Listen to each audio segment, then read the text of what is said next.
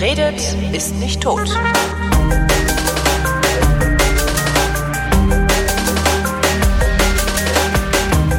Hier ist eine völlig neue Ausgabe der völlig neuartigen, retrofuturistischen, ironisch-modernen, geilobanen Unterhaltungsmatinee mit kryptozoologischer, radikal-pazifistischer Tradition, die fast alle Fragen, die an fragen.vrint.de gesandt werden, vrindheitsgemäß jedoch garantiert nicht zeitnah beantwortet. Hier ist die Vrindheit mit Alexandra Tobor! Und Holger Klein. Hast du gemerkt, auf einen Atemzug habe ich das gemacht. Ja, habe ich gemerkt. Das ist ein Zeichen dafür, dass die Allergiezeit vorbei sein könnte, irgendwie. Wobei, Oh, meine Nase herrlich. fühlt sich da auch wieder anders an. Ach nee, wie geht's uns denn so? Fragen wir immer am Ende, ne? Dann fangen wir direkt an mit dem Scheiß, oder?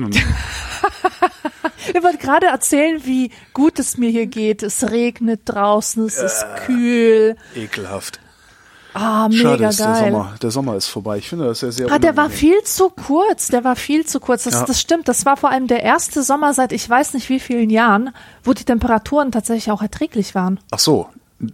Fand ich, fand ich die letzten Jahre, also ich fand diesen, diesen Sommer war eigentlich die Phase der entsetzlichen Hitze für meinen Geschmack schon wieder zu kurz. Ich habe ja irgendwie seit ein paar Jahren habe ich sehr gerne tropisch. Ich weiß auch nicht warum. Ah, du bist ja jetzt pervers. Genau, ich Also, bin, ich bin jetzt anders. Ja. Ja, ja, ich denke immer wieder an dich. Also jedes Mal, wenn Affenhitze ist, muss ich an dich denken, muss ich an dich denken, wie du in würdelosen Flipflops Ja, durch Berlin schlappst genau. und dir denkst, Fuck you. geil, ist das geil, Genau. ich bin eine Echse, ja. genau, so ungefähr, genau. Ich denke mir da die ganze Zeit eigentlich nur so, fuck you. Fuck you. Gibt's hier irgendwo ein Bier? Aber an wen ist denn das gerichtet, dieses Fuck you eigentlich? An alle. Ist mir, weil alle, alle sind schlecht gelaunt und ich, nur ich nicht, habe ich immer so das Gefühl. Ich, oh, fuck you.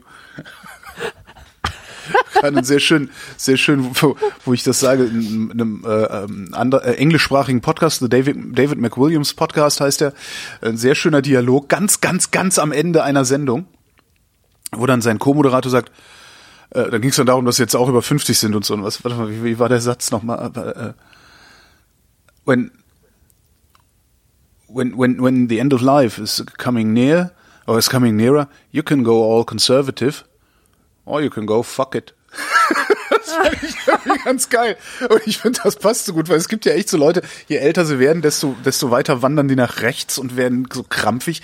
Und es gibt aber auf der anderen Seite auch die Leute, die sagen so, pff, egal. Ja, Ja, ganz schön. So. na gut. Hätten wir das geklärt, fangen wir an.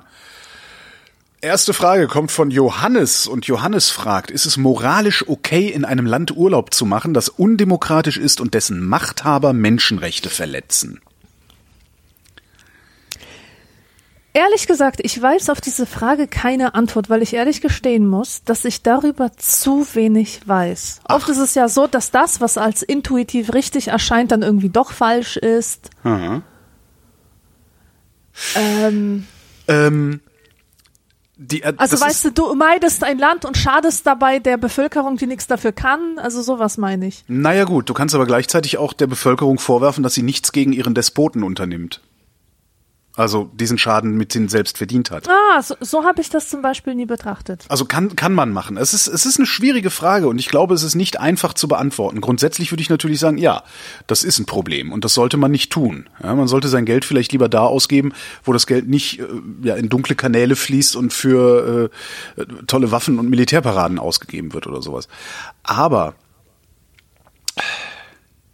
wer weiß, wie lange Spanien eine Diktatur geblieben wäre, wären die Deutschen dann nicht schon in den 50er und 60er Jahren in den Urlaub gefahren. Eben, das ist die Sache, dieser interkulturelle Dialog, der Genau. durch das Reisen möglich wird, aber von kaum einem wahrgenommen wird.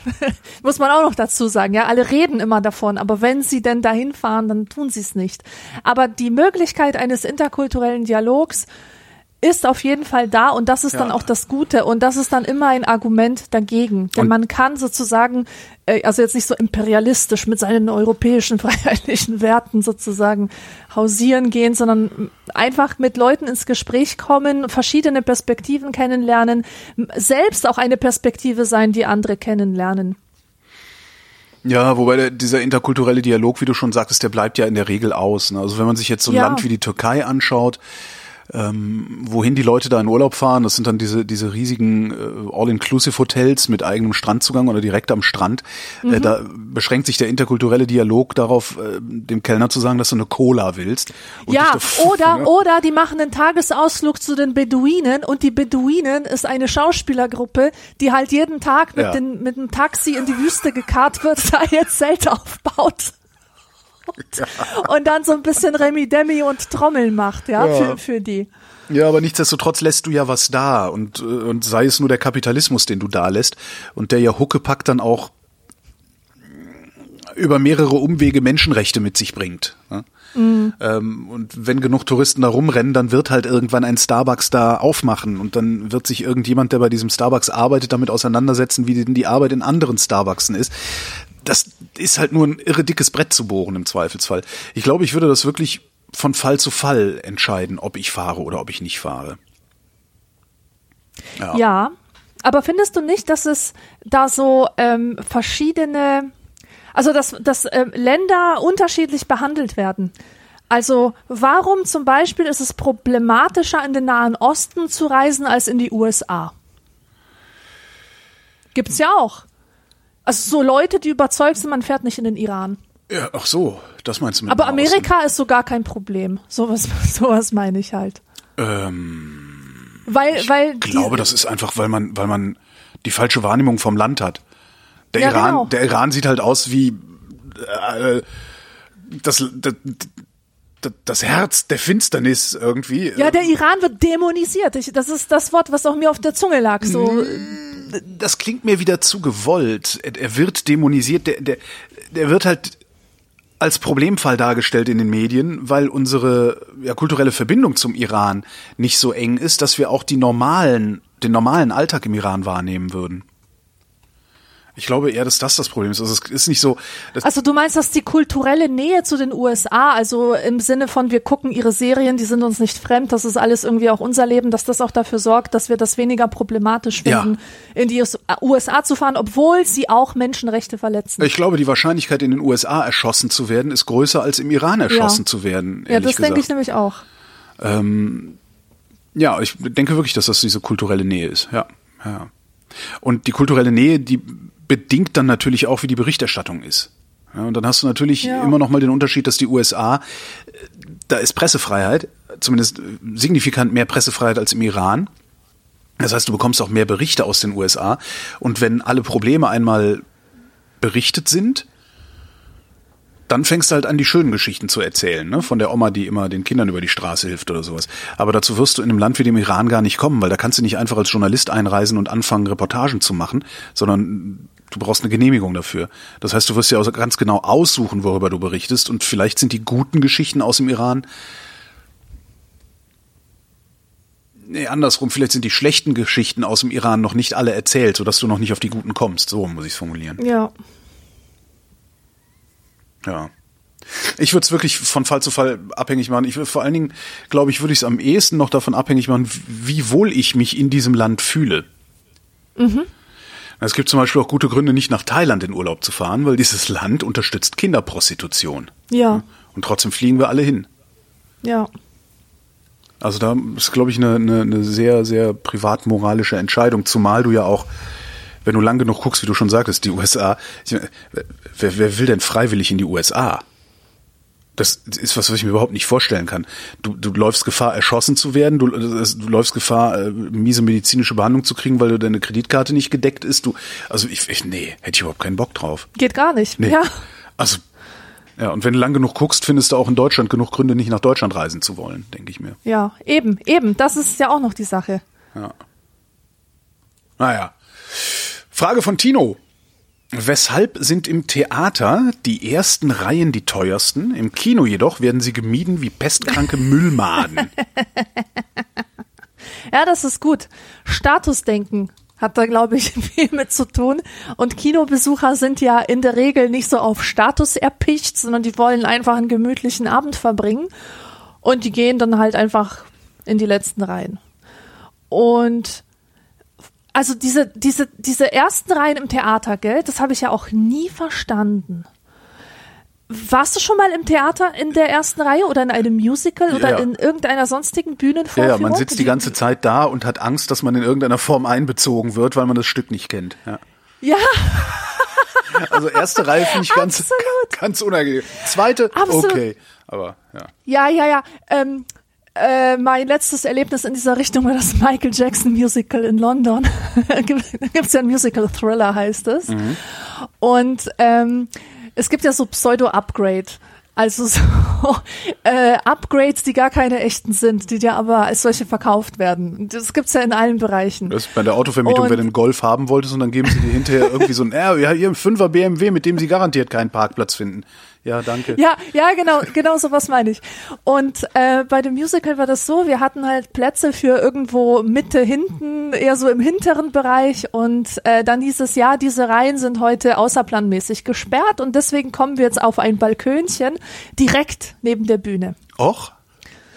Ja, und ich habe auch gedacht, oh, geil, also besser geht's ja gar nicht, ja. Also man ist ja wirklich mittendrin, statt nur dabei und guckt direkt auf die Bühne drauf.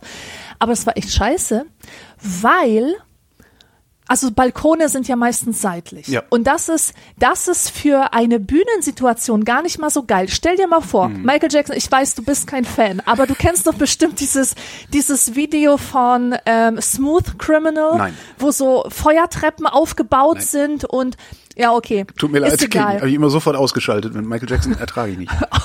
Okay, wie auch immer. Ich kann dir nur sagen, dass es extrem wichtig ist, die gesamte Bühne im Blick zu haben. Also wirklich äh, rechts oben, links oben, links unten, rechts unten.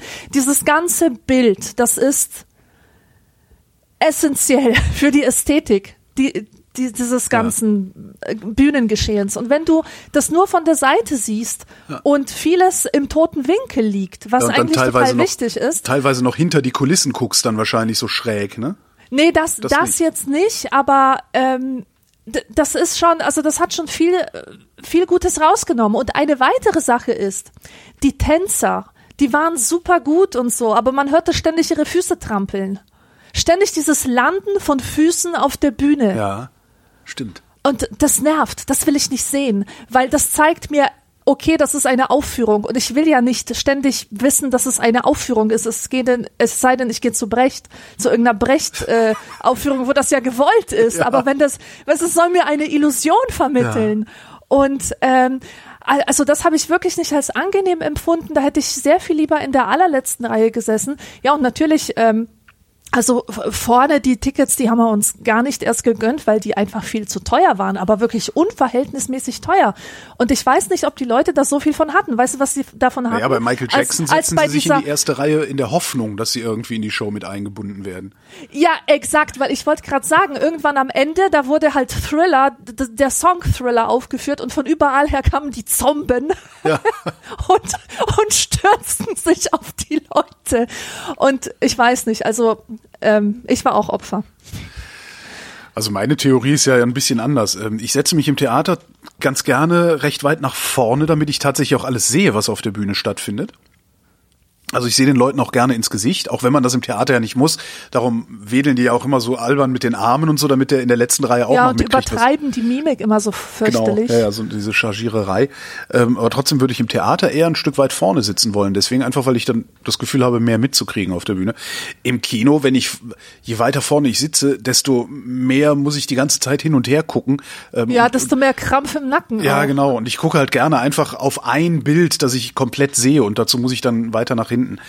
Und bei mir ist dann noch außerdem das Problem, dass ich, ich habe einfach keinen Bock, wenn Leute hinter mir sitzen. Da werd ich irre von. Ja, kenne ich. Die dann äh, am besten noch irgendwie ihr scheiß Popcorn fressen und, und quatschen. Und nee. Ich finde so, ich gehe sowieso nicht. Also das ist jetzt Kino. Theater ist wieder was anderes. Da, da wissen die meisten sich ja zu benehmen. Aber ins Kino, da, da halte ich nicht aus. Ich gehe so ungern ins Kino. Das ist echt krass. Das ist echt eine Strafe. Ja. Naja. David fragt, warum reden Menschen mit fortschreitendem Alter immer häufiger über ihre Verdauung? Gern auch in großer Runde. Ist mir so noch nicht aufgefallen. Weil du noch nicht alt genug bist. Die Antwort ist sehr simpel. Weil man mit zunehmendem Alter auch seine Verdauung zunehmend wahrnimmt. negativ. Naja, überhaupt. Die ist auf einmal ist sie da. So, was ist das denn im Bauch da? Äh. ja. Robert schreibt, Religionen gleich welcher Art nehmen bei mir denselben Stellenwert ein wie Grimms Märchen oder die Jedi-Ritter. Naja, die Jedi-Ritter haben immerhin Laserschwerte. Tja, Lichtschwerter.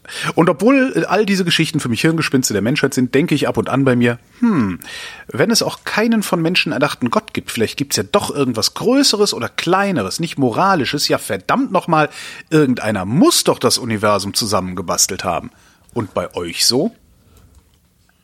Ja, Classic. Das ist eigentlich typisch menschliches Denken. Was glaubst du, wie lange ich durch die Welt gegangen bin und einfach nicht glauben konnte, dass alle Länder wie Puzzlestücke ineinander passen. Weißt du, ich fand das so krass, dass es Länder gibt und die haben halt alle diese Form, die sie haben. Das schien mir immer alles so Gott gewollt. Oder auch, dass der Eiffelturm in Paris steht und die Freiheitsstatue in New York, dass jedes Land so seine Markenzeichen hat, dass man das, dass man das daran erkennen kann. Das war so, ich konnte, ich habe das einfach im Kopf nicht zusammenbekommen, dass das alles einfach nur Zufall sein soll, mhm. dass das oder oder ähm, halt so ein Zusammen, Zusammenwirken, einfach Zusammenwirken von verschiedenen Verhandlungen, die Menschen halt vollführt ja. haben und dann ist halt zufällig das rausgekommen, was sich mir als Erscheinung darbietet. Ja. Ich habe das nicht in den Kopf bekommen und das erst seit ich irgendwie 35 bin oder so kapiere ich, dass ein Haus da steht, weil jemand es entworfen hat. Ja, weil genau Leute da. es gebaut haben, weil es bestimmten Trends, äh, Architekturströmungen entsprach. Ähm, ja, genau, ja, das genau ist einfach da schwer, sich das vorzustellen. Genau da setzt ja auch die Wahrnehmungsstörung der Kreationisten ein. Also für das, was, ja. was äh, Robert da beschreibt, äh, das, das, ich, ich erkenne da zwei Gründe. Also das eine ist, du wirst natürlich in einer äh, christlichen Gesellschaft, ähm, eventuell sogar in einer christlichen Familie, äh, in einer Weise erzogen, die überhaupt nicht in Frage stellt, dass es dieses Gott gibt, sondern die tun so, als gäb's das. Ja? die müssen dir das noch nicht mal einreden oder so, sondern du wächst da einfach so mit rein. Und irgendwann fängst du an, drüber nachzudenken und kommst zu dem Schluss, dass es das nicht gibt. Aber jetzt hast du das natürlich vom Säuglingsalter an gelernt, dass das da ist. Also wirst du einen Restzweifel haben. Ich glaube, dass dieser Restzweifel ähm, dafür verantwortlich ist, dass viele Menschen sagen, ja, aber ich glaube schon, dass es etwas gibt, was größer ist als der Mensch alleine und so und äh, das ist, glaube ich, die eine Eigentlich, Erklärung dafür. Ja, also eigentlich ist es ja nur eine andere Art zu sagen, ich begreife es nicht ja. vollständig und ich finde, es ist ein Wunder, dass am Ende alles funktioniert. Ja, und das ist sozusagen ein Ausdruck von diesem Staunen oder von diesem Nicht-Verstehen. Ich meine, es wird, ist gar nicht negativ. Es wird aber gerne, es wird aber gerne einer Wesenheit zugeschrieben oder einer, einem, einem höheren Prinzip zugeschrieben, das eine bestimmte Richtung verfolgt. Ne? Da ist immer so ein Telos ja. drin, so in, in diesen Annahmen. Und das ist halt nicht so. Ne? Die, das ist völlig ungerichtet, was wir hier machen. Das andere ist, ähm, ähm, was du sagtest, äh, du konntest dir gar nicht vorstellen, warum hier die Länder so aussehen, wie sie aussehen und das muss doch jemand gebastelt haben. Das ist der Fehlschluss, den die Kreationisten machen. Die Kreationisten sagen ja, naja, äh, das Haus hat irgendjemand gebaut, dann muss das Universum ja auch irgendjemand gebaut haben, diese perfekte Maschine. Genau, das ist dieser Uhrmacher, und, dieses Bild naja, vom Uhrmacher. Und das ist natürlich auch Quatsch, weil der Kreationist, der macht einen großen Fehler. Der Kreationist sitzt am Ende des Astes auf einem Blatt am Baum ja, und guckt nach hinten und sieht den bestmöglichen Weg, wie er vom, vom, vom Boden den Baumstamm hoch hinten den Ast lang hätte klettern müssen, um da hinzukommen, wo er jetzt ist. Wo er sich aber eigentlich hinstellen muss, um das ganze System zu betrachten, ist, er muss sich unten an den Fuß des Baumes stellen und dann auf Anhieb diesen perfekten Weg zu diesem einen Blatt finden. Mm, ja. Und genau das ist der, der, der, der Denkfehler, den der Kreationist macht. Der guckt ja, einfach von der falschen ein, Richtung. Das ist äh, ein sehr gutes Bild. Ja, ja, ja, ja. Und äh, man sollte auch nie unterschätzen die Macht von Stories. Und auch komplett ohne religiös zu sein, gibt es Stories, die erzählt werden, die auch wir glauben. Und dazu gehören auch so Mythen um irgendwelche äh, prominenten Menschen in der Geschichte. Äh, warum müssen wir die Geburtsdaten von Goethe wissen oder wissen, wann der in Weimar war und wann der in Frankfurt war und keine Ahnung was? Mir ist das besonders bewusst geworden, als mal so ein Typ reinkam in den Buchladen und der wollte das Buch vom Sascha Lobo haben. Mhm. Äh, und zwar dieses äh, Realitätsschock. Ja. Und der Sascha hat ja die erste Auflage komplett signiert. Ja. Und ich weiß nicht, ob du diese Signatur gesehen hast. Nee. Das war einfach nur so ein Kringel. weil, weil, weil er, der hatte. ja, also wirklich wie so eine AIDS-Schleife. So. Ja, ja. Und ich hatte, hatte, der Typ hatte tausende Bücher zu signieren. Was soll er denn machen? Klar, ja. Auf, auf jeden Fall hat irgendjemand im September das Buch, das handsignierte Buch von ihm bestellt. Ich habe es äh, ins Abholfach gestellt und dann kam der bis Dezember nicht. Bis dahin habe ich das Buch schon längst wieder rausgenommen und weiterverkauft. Weil, weißt du, wenn jemand nach zwei Monaten sein Buch nicht abholt, dann gehst du ja davon aus, dass es nicht mehr haben will. Kurz vor Weihnachten kommt der Typ rein, will sein Sascha Lobe Buch haben. Ich sag dem, Tut mir leid, das haben wir jetzt verkauft, aber Sie können ja das hier kaufen. Guckt er rein und sieht, dass keine Unterschrift drin Ja. ist. War schon die zweite Auflage. Und dann sage ich so zu dem, wissen Sie was? Wenn Sie diese Unterschrift gesehen hätten, das war echt nichts Dolles. Und der so, verstehen Sie nicht, der Typ hatte das in der Hand. Darum geht's mir, dass er das in der Hand hatte. Magisches Denken, ja. Und, und ich, äh, ich fand das so krank. Aber die Leute denken ja so. Ich meine, dieses ganze Bücher signieren, jemand hatte was in der Hand. Ich meine, das, wie unterscheidet sich denn das vom Reliquienglauben, dass dieser sagen. Stofffetzen von Jesus persönlich berührt wurde und jetzt soll das auf mich abfärben und wird meine Lektüre irgendwie äh, magisch beeinflussen? Was, was soll denn das? Was, Ja, was die Stadt Köln sich? ist im Mittelalter stinkreich mit Reliquienhandel geworden. Ja, Ja.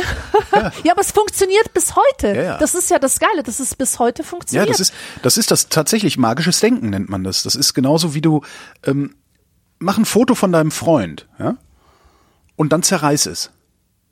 ja, Das ist das das kostet Kraft, obwohl es Das vollkommen Packen- egal ist. Ja. packen Leute nicht, ja, Ja, ja, ja. So, gucken wir mal. Ah, der Felix schreibt, heute ist der 19. April 2017, womit klar wäre, wie schnell wir sind. In Berlin ist es gerade 7 Grad warm, in Augsburg sind es 6 Grad. Wie warm ist es jetzt, wenn Holgi dies vorliest? Mal gerade gucken, wie viel haben wir denn hier? Ich glaube 20 Grad? Nee, jetzt hat es sich ja so stark abgekühlt. Ich weiß es gar nicht. Ich muss das gerade mal googeln. Pardon, ja, es hat sich abgekühlt, darum musste ich niesen. Warum funktioniert mein, mein 17 Wetterbericht Grad. nicht? Äh, 17 Grad hat's jetzt. 22 bei uns, das ist doch mal schön. Und geht Martin, Niederschlag 89 Prozent. geht Martin Schulz noch über das Wasser oder ist er baden gegangen? Erinnerst du dich an Martin Schulz? Ja, schon. Der war ja damals die Hoffnung fürs Kanzleramt und so. Ja, ja. Ach, so lange ist das schon her. Das ist so lange her, ja. Nächstes Jahr sind schon wieder Wahlen. Äh, der war die Hoffnung fürs Kanzleramt. Jetzt haben wir ja, ähm, jetzt haben wir ja, wie heißt Scholz? Martin Scholz. Nee, wie heißt er mit Vornamen? Olaf. Olaf Scholz. Olaf Scholz. Der ist jetzt die Hoffnung fürs Kanzleramt für die nächsten Bundestagswahlen. Gucken, wie lange der übers Wasser läuft. So, Sascha fragt. Da ihr in der Zukunft lebt, hier meine Frage an das Zukunftsorakel. Elon Musk hat vor einem halben Jahr seine Pläne vorgestellt, wie er den Mars besiedeln will und dass er riesige Raketen mit je 100 Menschen dorthin schicken möchte. Was ist aus seinen Plänen geworden? Hat er schon seine Dragon-Testkapsel hingeschickt? Gibt es einen Termin für die erste Rakete mit Menschen an Bord? ja, das musst du beantworten. Ja, was ich bin da weiß nicht up ich to denn? date. Na, ich meine, eine Dragon hat er diese, hat er das Ding schon dahin geschossen oder noch nicht? Äh, Was ist aus seinen Plänen geworden? Nix. Hat er die Testkapsel hingeschickt? Nein. Gibt es einen Termin für die Rakete? Nein. So. Aber, aber, Aber. aber, Elon Musk ist wiederholt Vater geworden und zwar vätert er, nee, wie sagt man auf Englisch, sagt man, he fathered, oder?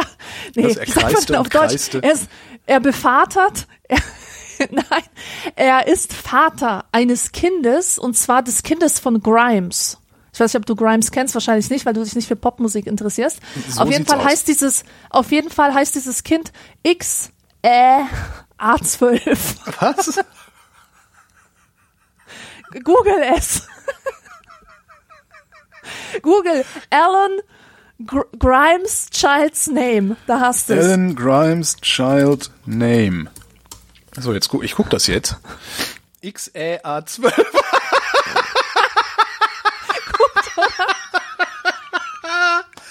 Super. Was für, der, der kifft doch zu viel. Ja, ist, ist geil, aber ich kann mir auch vorstellen, dass das nicht seine Idee war, sondern die von Grimes, weil das ist äh, natürlich eine Künstlerin, die sich äh, als Cyberelfe inszeniert, als unmenschliches Wesen äh, der Zukunft. Großartig. Also deswegen passen die auch total gut zusammen, so als zwei Konzepte. X, Ä, A12, vor allen Dingen Ä. Das ist meine Schwester. Ähm.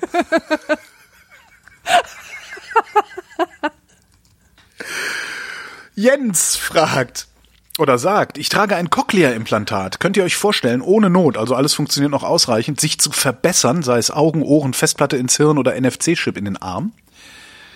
Wie sieht's aus, wenn ihr Ja. euer Gehör verliert? Ersatz oder lieber taub bleiben? Das ist ja, das ist ja dieses ganze Enhancement. Ähm, und da stellen sich die Leute, also wenn man, wenn man das Wort so in die Runde äh, wirft, dann stellen sich die meisten Leute was total abgefahrenes darunter vor, wie das Kind von Elon Musk und Grimes. Aber das ist ja so richtig so Human Enhancement.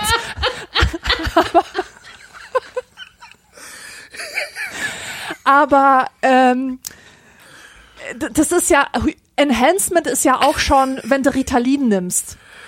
Weißt du? Ja, ja. Und äh, wenn du eine Brille trägst oder wenn du dir die Augen lasern lässt, also Sachen, die eigentlich schon seit Jahren da sind, die, die eigentlich schon ganz normal sind, an die wir uns schon gewöhnt haben.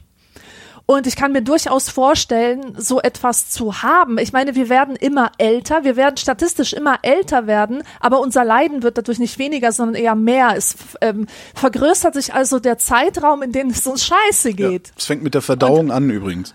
Ja, siehste. Und deswegen kann ich mir sehr, sehr gut vorstellen, dass wenn ich älter werde als, ähm, keine Ahnung, 70 oder so, dass ich da durchaus so einiges enhance. Na, wobei ich glaube, dass Jens eher wirklich, weil er ja ein Cochlea-Implantat trägt, Was ist das? Was ist das? das ist ein ähm, Elektrostimulanzgerät für die Hörmuschel oder Hörschnecke. Mit dem können Ah. äh, Gehörlose oder ja doch Gehörlose wieder hören. Das wird dann halt äh, elektrisch stimuliert. Ah, verstehe. Das ist also etwas. Hast du vielleicht schon mal gesehen, so Leute, die so ein das ist die Plastiknöpfchen auf dem Kopf haben? Technisch- Technische Weiterentwicklung Genau, eines Hörgeräts. technische Erweiterung Was sozusagen. haben die auf dem Kopf? Ein Plastiknäpfchen. Das ist ja so ein Plastikdotzen, so ein Plastikbatzen, Nupsi, Plastiknupsi mit einem Kabel dran. haben die auf dem Kopf? haben die auf dem Kopf. nee, das habe ich noch nie gesehen. Die haben, äh, die haben unter der unter der Schädeldecke oder also unter der unter der Kopfhaut haben die halt ein Implantat, das äh, das mit der Hörschnecke verbunden ist und da ist halt ein Kabel drin, das elektrische Impulse abgeben kann und von draußen wird halt einfach so, ich glaube, das ist sogar magnetisch oder sowas, wird dann halt das Gegenstück draufgesetzt und das ist dann sozusagen das Mikrofon, das die Geräusche aufnimmt und übersetzt. ah, okay. Also ich vermute, ich vermute, es geht eher darum, sich sowas einbauen zu lassen, dass man halt Ja. besser hört, als wir jetzt ohnehin schon hören oder besser Ja. sieht oder ja, so. Ja, ja, Also ich denke, bis dahin, bis wir das brauchen, hat es sich auch so weit verbreitet und ist so weit normal geworden, dass das gar nicht mehr die Frage ist. Ob man jetzt so einer ist, der sowas Abgefahrenes macht. Man macht's dann einfach. Ja, ich, also wenn es das in cool gäbe, also wenn ich jetzt irgendwie mein, meine Augen so weit verändern kann, dass ich ein breiteres Spektrum sehen könnte und beliebig zoomen könnte und im Dunkeln sehen und so, würde ich sofort machen. Würdest Aber- du das machen, Ja, echt? ja. Weil, weil da bin ich mir nämlich nicht Ja, so sicher. Wenn es darum geil. geht, etwas, den Status quo zu erhalten, bin ich dafür. Aber wenn es darum geht, ähm, wirklich meine, meine menschlichen, also meine biologisch gegebenen ähm, Fähigkeiten zu vergrößern, bin ich mir gar nicht so sicher. Doch, Da ich hätte ich, voll Bock ich- drauf. Es müsste halt ausentwickelt sein. Also ich möchte nicht, hier äh, wir haben hier einen Prototypen. Nein! Ja, weißt du, die, das Problem ist, ich möchte weiterhin in der Lage sein, mit anderen Menschen über Erfahrungen zu kommunizieren. Und ich glaube, das ist ein bisschen schwierig, wenn ich jetzt irgendwie. Supervision habe und äh, Dinge sehe, die, die ich keinem anderen mitteilen kann. Das ist halt das Hör Problem. mal, ich hör's aber nicht. Ja, genau. Ja, stimmt. Ja, mal gucken, vielleicht ist XE12, XEA12 ja mit sowas ausgestattet. Vinona wundert sich. Könnt ihr mit Geld umgehen? Und wieso, beziehungsweise wieso nicht? Hm. Also ich das kann's ist eine nicht. gute Frage, die, glaube ich, bei mir nur biografisch beantwortet werden kann. Also in Teilen der Biografie als Kind konnte ich nie mit Geld umgehen. Das bedeutet, wann immer man mir einen 20-Markschein in die Hand gedrückt hat, habe ich ihn ausgegeben. Ja. Und, und zwar für irgendeinen Scheiß, für Sammelsticker von Tom und Jerry oder so. Und ähm, konnte nie was sparen. Also egal, wie viel Geld man mir gegeben hat, ob es eine Mark war oder 100 Mark, das war sofort alles weg. Ich hatte einfach so viele Bedürfnisse, dass ich überhaupt kein Problem hatte, mir was auszudenken, wofür ich es ausgeben kann. Und heutzutage ist es so, dass ich kaum etwas finde, was ich brauche oder was, was ich mir kaufen will. Weißt du? Also Das ich, heißt, du ich weiß- musst nicht mit Geld umgehen können. Nee, ich, ich muss nicht mit Geld Verstehe. umgehen können, deswegen weiß ich gar nicht, ob ich mit Geld umgehen kann. Ja, ich kann zum Beispiel, also ich kann nicht mit Geld umgehen. Ich habe äh, mein Leben lang ähm, ja nicht unbedingt im Minus gelebt, wie man so schön sagt, aber ich habe mein Leben lang im Grunde das ausgegeben, was ich nächsten oder sogar übernächsten Monat verdient habe. Ah, Ne? Das heißt, ich hatte immer so ein es war immer okay. Ich war nie irgendwie äh, hoch verschuldet oder sowas. Äh, Jedenfalls nicht, weil ich nicht mit Geld umgehen kann, aus anderen Gründen schon. Aber äh, so, bis ich dann vor, ich weiß gar nicht, sechs Jahren oder sieben Jahren oder sowas, ähm, eine Software empfohlen bekommen habe, mit der ich meine Ausgaben budgetieren kann. Und das ist halt so eine, jetzt nicht eine Software, wo ich einfach nur eintrage, wie viel habe ich denn ausgegeben, ne, so ein Pfund Butter 1,80, sondern wo ich vorher gucke, wie viel Geld habe ich denn eigentlich äh, wie viel davon muss ich für regelmäßige Ausgaben sowieso schon mal zur Seite legen? Und wie viel bleibt denn dann eigentlich übrig, um mir Lebensmittel, Anziehsachen, Bücher oder sonst was zu kaufen? Und seitdem ich das mache und auch konsequent mache, äh, habe ich auch keine Probleme mehr mit Geld umzugehen. Bis dahin war es ganz schlimm. Danach habe ich äh, wirklich blitzschnell sau viel sparen können auch. Weil ich einfach gesehen habe, ah, okay, das muss dahin, das muss dahin. Nee, du hast jetzt gerade überhaupt kein Geld, um dir äh, für 500 Euro äh, äh, Klamotten zu kaufen. Naja, du brauchst ja auch keine Klamotten. Und zack, hast du deine Kohle nicht ausgegeben. Aber das hat schon ganz gut funktioniert. ja. Ja. Aber warum ich das nicht kann, keine Ahnung. Ich glaube, weil ich nie gelernt habe, dass man nur das ausgeben kann, was übrig bleibt aus letztem Monat.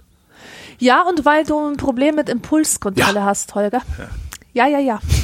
Ja, jetzt wo du es sagst, fällt es mir auch auf. Ja, ja, weil ich, ich habe das an mir beobachtet, dass ich schon seit vielen Jahren so ein Konsumverhalten an den Tag lege. Jedes Mal, wenn ich etwas unbedingt haben will, also oh, ich sehe was, ich muss das jetzt sofort mitnehmen, impulskaufmäßig, denke ich mir, nö, diese Sache wird auch morgen noch da sein. Ich gehe jetzt mal nach Hause und gucke, ob ich es wirklich haben will. Wenn ich es am nächsten Tag immer noch haben will, dann kaufe ich es mir. Ja, Aber nie, nie mehr sofort. Und das ist echt gut, dass ich das mittlerweile Ja. drauf habe. Das ist mir mittlerweile ge- gelingt, das gelingt mir mittlerweile aber auch. Also, dass ich so richtig, boah, nehme ich sofort mit, das habe ich, nee, praktisch gar nicht mehr. Das Ja. Problem ist, dass ich dann so Sachen mache, wie hier sitzen und denke, ah, das brauchst du auch noch, das brauchst du auch noch, das brauchst du auch noch. Und dann habe ich so eine Liste mit sieben Sachen, die liegt dann hier eine Woche. Und dann kaufe ich sie aber alle auf einen Schlag und bin dann, bin dann schon wieder pleite. Also, aber immerhin habe ich länger drüber nachgedacht, ja. Ja. Christoph fragt, kennt ihr die Dokumentation Koyaanisqatsi beziehungsweise die ganze Reihe? Ja.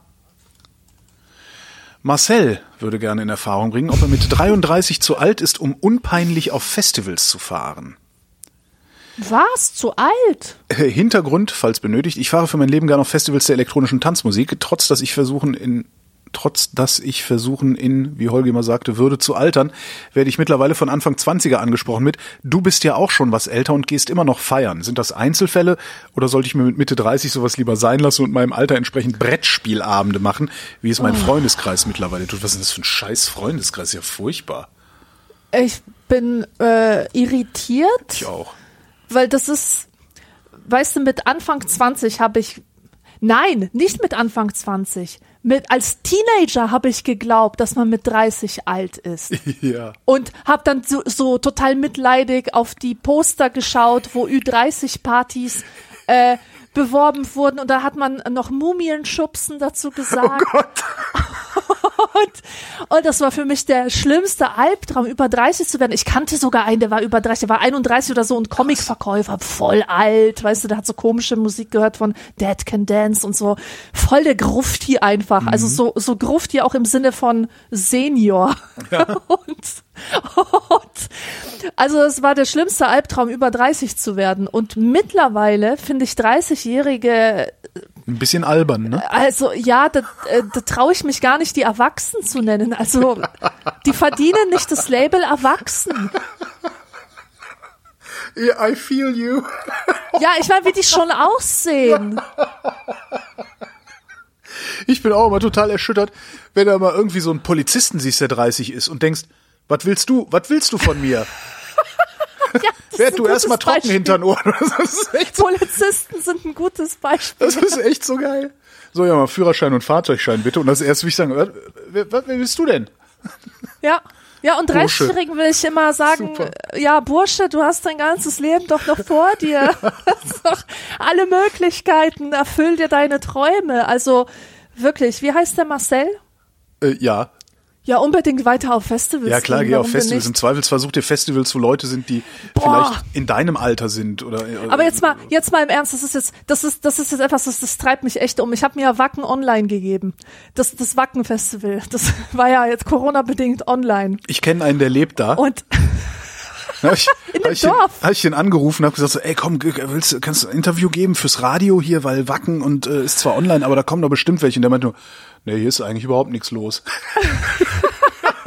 ja, ja, weißt du, ich, ich, ähm, was, was mich daran am meisten fasziniert hat, war, dass da lauter Acts aufgetreten sind, die ich noch gehört habe, wo ich 18 war. Doro Pesch, nein, ich habe nie Doro Pesch gehört, aber Doro Pesch war da. In Extremo, Anthrax, das sind alles Bands, weißt du, die, die dürfte es heute eigentlich gar nicht mehr geben. Ja. Und es wundert mich, dass diese Bands immer noch da sind, dass die Leute noch leben, dass Menschen sich für ihre Musik interessieren. Und ich finde das nicht gut. Für mich hat sich das, das das war eher so ein, äh, das, das war für mich ein Grufti-Festival. Die, Also, haben, die, haben, also, die haben alle so- vergessen zu sterben, die Bands. Ja. ja, ohne Scheiß, ohne Scheiß. Ich habe mir echt gefragt, wo, wo bin ich denn hier? Bodycount. Wieso treten da Bodycount auf? Und, und nichts Neues, weißt du? Nichts, wo man sagen könnte, okay, das ist der Metal zwei- 2020. Das, äh, da, da waren nur diese alten Reste. Also Entschuldigung, dass ich das so sage, aber ähm, äh, also ich, ich hab's, ich, ich hab's einfach nicht gepackt. Und ich frage mich, ob diese, ob diese alternative Musikszene, egal welche Richtung, ob das überhaupt noch so existiert, wie das mal existiert hat. gute Oder ob das jetzt Frage. wirklich nur Wacken 2020 war. Das ist wirklich eine gute Frage. Also ich könnte mir sehr gut vorstellen, dass es, also ich arbeite beim Radio, aber ich interessiere mich zu wenig für Musik, um das seriös beantworten zu können. Es gibt ja immer mal wieder äh, Metal-Stücke, neue und, und, und Altern, Alt- Alternative-Stücke und so. Und ich kann mir sehr gut vorstellen, dass es, dass es da eine Szene gibt, die in 20 Jahren oder 30 Jahren in Teilen zumindest genauso entrüstet ist wie du darüber, dass es diese Bands von vor 30 Jahren noch gibt. Ja. Also das würde ich mal vermuten. Also man bleibt sich ja dann, man bleibt seinem Musikgeschmack ja dann doch einigermaßen treu. Ja, ja, ja, ja. Aber vielleicht äh, haben die Leute, die nach 1990 geboren sind, auch gar nicht diese Festivalkultur, die sind da nicht so reingewachsen wie andere Jahrgänge. Weiß ich nicht, wenn ich mich umgucke, wie viel Festivals es gibt hier im Sommer rund um Berlin-Brandenburg. Das meiste ist natürlich dann irgendwie elektronische Musik. Ja, das kann natürlich sein, auch dass die Musik Heavy Metal einfach schon sowas von out ist.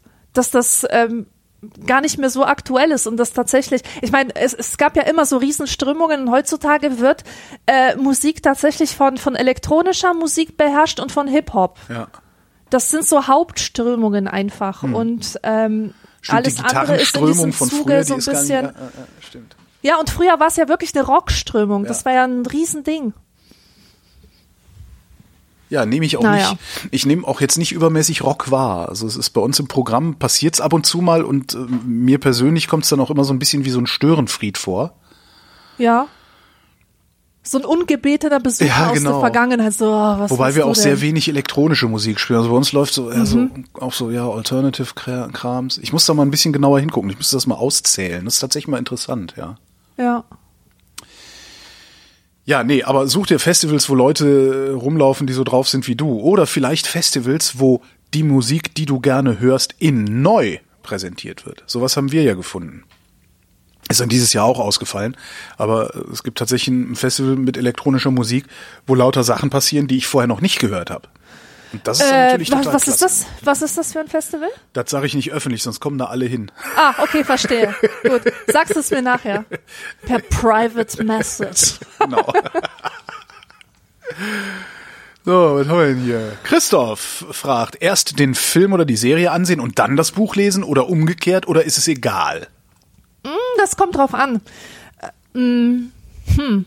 Das ist, ich finde das gar nicht so einfach. Ich bin auf jeden Fall keiner, der sagt, oh, unbedingt erst das Buch lesen und dann den Film.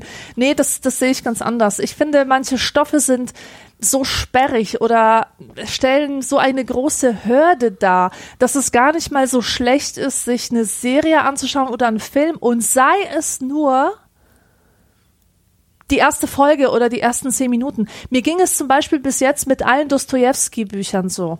Äh, die haben ja so unglaublich lange Namen alle und das ist jedes Mal, es sind so viele, dieses Personal da, das ist äh, Wahnsinn. Das sind 100, 200 Namen, die du dir da merken musst. Und wenn man da äh, sich einen Film zu anschaut, Ja. dann ähm, kriegt man so ein Gefühl für die Zeit und wer diese Leute sind Ja, und ob die Gesichter hoch stehen und oder so, niedrig ne? Ja, stehen. Man hat Gesichter, genau. Und dann kann man sich auf das Buch stürzen und schließlich feststellen, mein Gott, das Buch ist ja hunderttausendmal geiler als die Serie. Und hat aber jetzt nicht wirklich was verloren. Also, das ist meine Meinung. Ich weiß nicht, also ich lasse mich auch nicht, ich lasse mich auch nicht so beeinflussen von, von Schauspielern. Also, wenn jetzt zum Beispiel äh, irgendein Peter Kraus oder so, gibt's den? Ja, Ähm, ja, ja. Digga, Digga, ich habe keine Ahnung, wer das ist. Das ist ausgedachter Name. Äh, Melanie äh, Baumer. Wenn jetzt Melanie Baumer sozusagen die Gräfin spielt, dann bin ich durchaus noch in der Lage, wenn ich das Buch lese, mir eine andere Person vorzustellen, die aber vielleicht so den Typ von ihr verkörpert oder so. Ey, Ich mache das so selten, dass ich, also ich, äh, das Buch zum Film oder das Buch zur Serie, das, ich, ich, das habe ich, glaube ich, zweimal in meinem Leben erst gemacht. Einmal war es tatsächlich so, dass das Buch schlechter war als der Film. Das muss man erstmal hinkriegen, finde ich. Oh ja. Das muss man wirklich erstmal hinkriegen. Das war Alex Garland, The Beach. Aha. Unfassbar übles Buch. Und der Film war, es war jetzt nichts Besonderes, aber war ein okayer Film. Bei solchen Filmen denkt man sich dann immer, das ist vom Buch inspiriert. Ja, genau. Aber Ach nicht, nicht wirklich. Nee. Ja. Und äh, das andere Mal war Populärmusik aus Fitula. Das war so ein, so eine, so ein bisschen so eine Coming-of-Age-Groteske aus Finnland, glaube ich. Ja, das, das sagt mir was. Und ähm, da war das Schöne, dass das Buch hatte mit dem Film total wenig zu tun. Aber das Gefühl, als ich aus dem Kino rausgegangen bin, war genau das gleiche Gefühl, wie nach, nach, nachdem ich das Buch gelesen habe. Also sie haben, die haben es wirklich geschafft, beide bei mir das gleiche Gefühl zu, auszulösen, ohne dass sie die Geschichten äh, zu stark identisch erzählt hätten. Das fand ich schon ganz schön, aber äh, da einen Rat würde ich da auch nicht geben. Also ich würde wahrscheinlich würde ich einfach jemanden fragen, der schon mal den Film gesehen und das Buch gelesen hat, was man zuerst machen sollte. Aber da Ja. irgendwie was was allgemeingültiges würde ich im Leben nicht formulieren. Wow, was ganz Schlimmes ist ja, das Buch zur Serie oder das Buch zum Film. Aber also wo der wo, wo die Serie halt aber nicht auf dem Buch basiert, so, sondern ah, das ja, Buch das erst hinter. Bei, ja, bei ja. mir stand zum Beispiel Furchtbar. im, Re, im Kinder im Kinderzimmerregal stand ganz lange das Buch Alf, der Roman. Ja, das geht halt nicht. Das ist, Aber das, das geht gar nicht. Das ist ganz, ganz schlimm. nee, nee, das ist Also nach, nacherzählte von einem äh, Ghostwriter oder äh, einem Autor nacherzählte Serie nein. Das zum Mitlesen. Nee, das, das, das würde ich auch im Traum nicht drauf kommen, mir sowas zu kaufen. Nee. Ich habe sowas sehr gerne gelesen. ja, als, als Kind von Beverly Hills 90210 hatte ich alle Romane und die waren im Grunde eine Nacherzählung der Serie. Krass. Na gut, ich bin in einer Zeit groß geworden, in der es gar nicht so viel Sendeplätze für solche Serien gegeben hätte, Ja. so dass es bei uns dann sowieso eher die Bücher gab, äh, also Hanni und Nanni und dann hinterher daraus vielleicht irgendwann mal was gedreht wurde. Ähm, vermutlich hat das Fernsehen dann in den in den 90er Jahren schon so viel Output gehabt, dass es sich gelohnt hat, äh, Bücher hinterher zu schieben. Ja. Ja. Weil was hätte man damals, ich weiß nicht, Patrick Packard, gab es das als Buch? Ich weiß es nicht. Keine Ahnung. Schnell weg. Christoph fragt, habt ihr ein System, mit dessen Hilfe ihr interessante Artikel für später speichert? Wie geht ihr mit Bookmarks um? Ach, ich gehe gar nicht mit Bookmarks um. Entweder ich lese es sofort, weil es mich so interessiert, oder es verschwindet für immer im Orkus des Vergessens. Echt? Ja. Äh, ich, ich benutze so ein Online-Tool, Evernote heißt das. Ähm, da schmeiße ich halt Sachen rein, die ich für aufhebenswert halte. Wobei ich jetzt natürlich auch damit arbeite, dass ich eine, ein, ein, eine Nachricht, die ich vor fünf Tagen gelesen habe, heute vielleicht nochmal benutzen will für die Wochendämmerung, für die Vrindwissenschaft, für meinen Radiojob. Ähm, das heißt, da bookmarke ich mir dann halt die Sachen, beziehungsweise klippe mir die ganzen Artikel da raus. Und ja, ansonsten lese ich es halt sofort, ja. Also Bookmarks habe ich wirklich nur, ist dann irgendwie so mein Online-Banking oder so. Das ist dann vielleicht mein Bookmark. Ja, ja. Also ich stelle auch vor, äh, ich stelle auch immer wieder fest, ich schaue in letzter Zeit ziemlich viel YouTube und da speichere ich mir viele Videos für später. Und diese für später Liste, die wird von mir nie konsultiert. Also das, tatsächlich, das hab- interessiert mich nicht mehr. Ich, ich speichere das ab und das reicht mir. Ich habe das auch eine Zeit lang gemacht und jedes Mal, wenn ich dann diese für später Liste mal aufsuche, um was gut zu gucken oder denke, ach, da hast du ja noch diese Liste, guck doch mal, was du da drauf hast, Ja. Ist die Hälfte nicht mehr anzugucken, weil irgendwelche Urheber irgendwelche Ah, Löschungsding ja. sie, das ist alles nee, Ja, ja, ja, das ist auch ein Problem. ja. Nee, aber so richtig Bookmarks, Bookmarks sammeln und pflegen und so mache ich überhaupt nicht mehr. Also ich speichere halt Artikel, also ich speichere Inhalte, von denen ich sage, diese Inhalte sind äh, kurzfristig oder langfristig wichtig, weil ich vielleicht auch mal nachschlagen möchte oder so. Und das mache ich tatsächlich in Evernote und auch nach keinem besonderen Prinzip, sondern ich mache so Search, Search, Don't Sort. Also wenn ich das Waffelrezept suche, suche ich einfach nach dem Waffelrezept in Evernote und irgendwo spuckt's mir das dann aus. Und das funktioniert eigentlich ganz gut. Christoph fragt, was haltet ihr von Motto-Partys? Motto-Partys würde ich viel häufiger aussuch, aufsuchen, wenn ich Freunde hätte, die mit mir dahin gehen und, und äh, wenn, wenn die sich anbieten würden. Finde ich nämlich total geil. Finde ich wirklich witzig. Ich bin so ein Ver Verkleidungsmensch. Also äh, schon länger nicht mehr gemacht, aber als Kind habe ich mich sehr, sehr, sehr gerne verkleidet. Und ähm, ja, Motto-Partys bedienen, glaube ich, genau diesen Fetisch. Grauenhaft.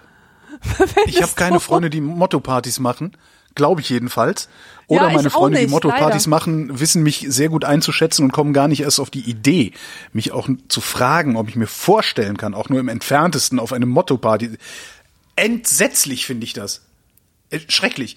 Was vielleicht auch daran liegt, dass ich nicht mal einfach mich so schnell verkleiden kann, sondern ich muss ja sogar, also es gibt ja nicht mal T-Shirts in meiner Größe. Weißt du? Von daher ist das Ja. vielleicht nochmal irgendwie so eine zusätzliche Hürde, die mich davon hat sehr früh Abstand nehmen lassen. nee, grauenhaft. grauenhaft. Aber was das für ein Spaß Nein, ist. nein, nein, nein, nein, das ist kein Spaß. Nee, nee, nee. Ach, nee, naja, das, nee, ich, nee. Ich finde auch so verkleiden, ich finde auch Karneval doof. Ich, ich finde das alles doof. Gut, wenn ich einen Anzug anhabe, sagt Kada immer, ich, ich würde mich verkleiden, aber das finde ich dann halt nicht. Auch eine interessante. Hm. Vielleicht muss ich da nochmal mit meinem Therapeuten drüber sprechen. Nein, musst du nicht. Ich glaube, das ist ganz normal. Es gibt einfach verschieden ausgeprägte Lüste. Also die, die Lust, sich zu, die Lust am Verkleiden ist einfach sehr unterschiedlich ausgeprägt bei den Leuten. Und ich meine, ich mach's, ich mach's jetzt auch nicht unbedingt so gerne. Also im Erwachsenenalter habe ich das praktisch gar nicht mehr gemacht. Und ich habe auch keine Kiste mit, mit Verkleidungen. Aber ich, ich frage mich Ach, halt ja immer wieder.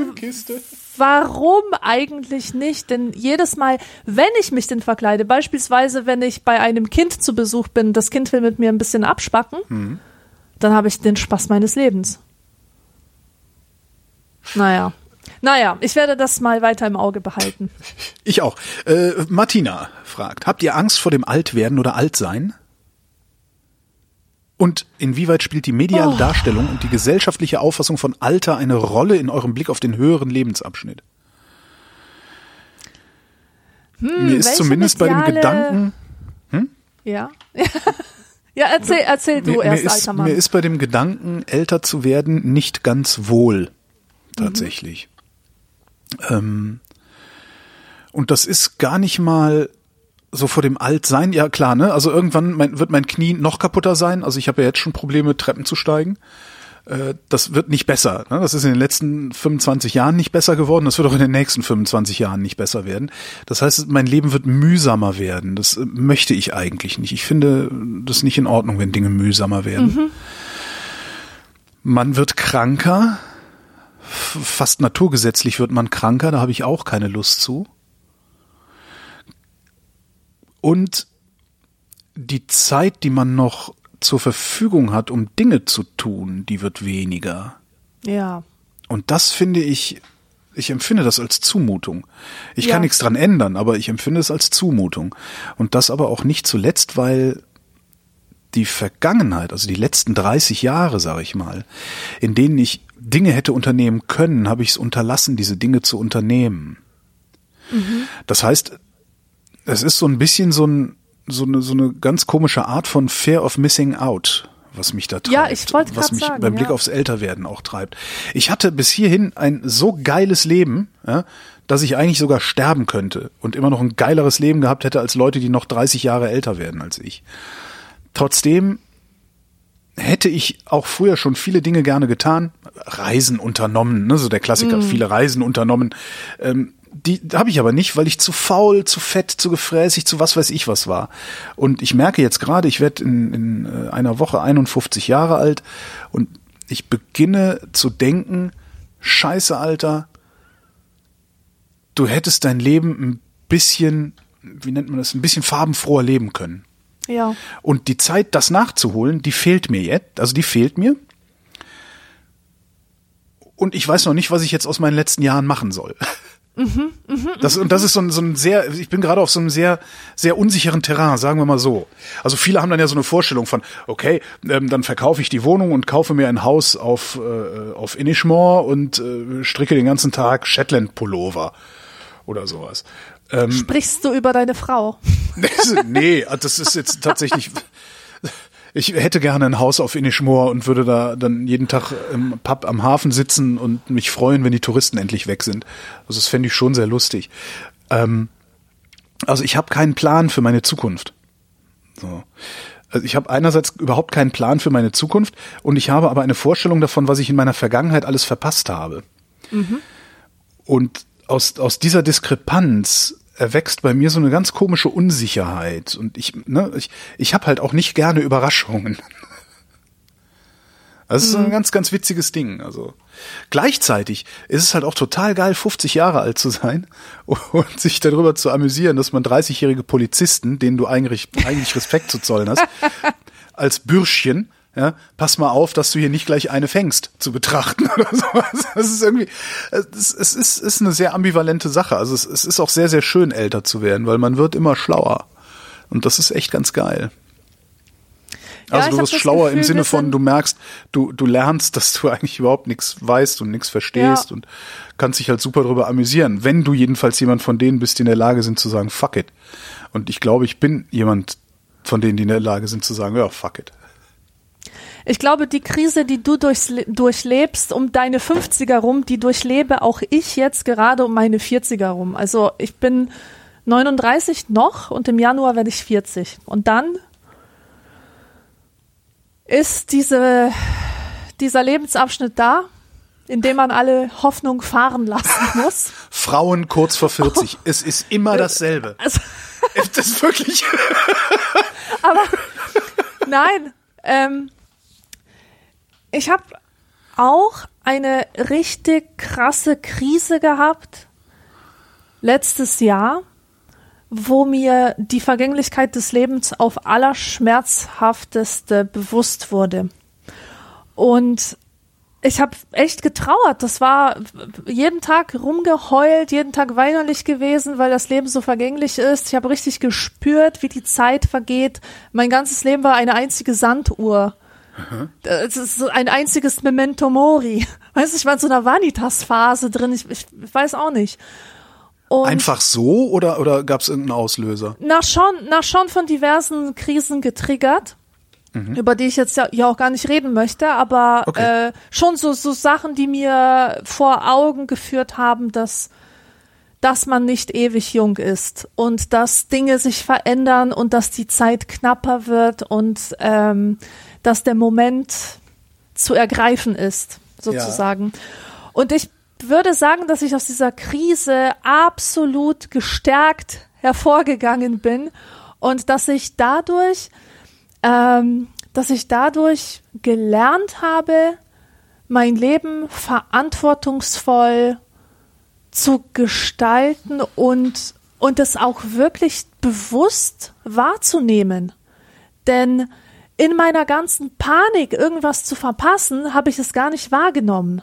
Ich, ich habe gar nicht, ich habe gar nicht ge gewusst, was da gerade vor sich geht. Ich habe mir gar nicht die Zeit genommen, zum Beispiel in einer fantastischen Landschaft kurz mal stehen zu bleiben und das auf mich wirken zu lassen. Das war immer nur so, okay, hier ein Foto machen, so und weiter. Weißt du, damit ich mir das irgendwann später nochmal ansch anschauen kann. Und das mache ich jetzt nicht mehr.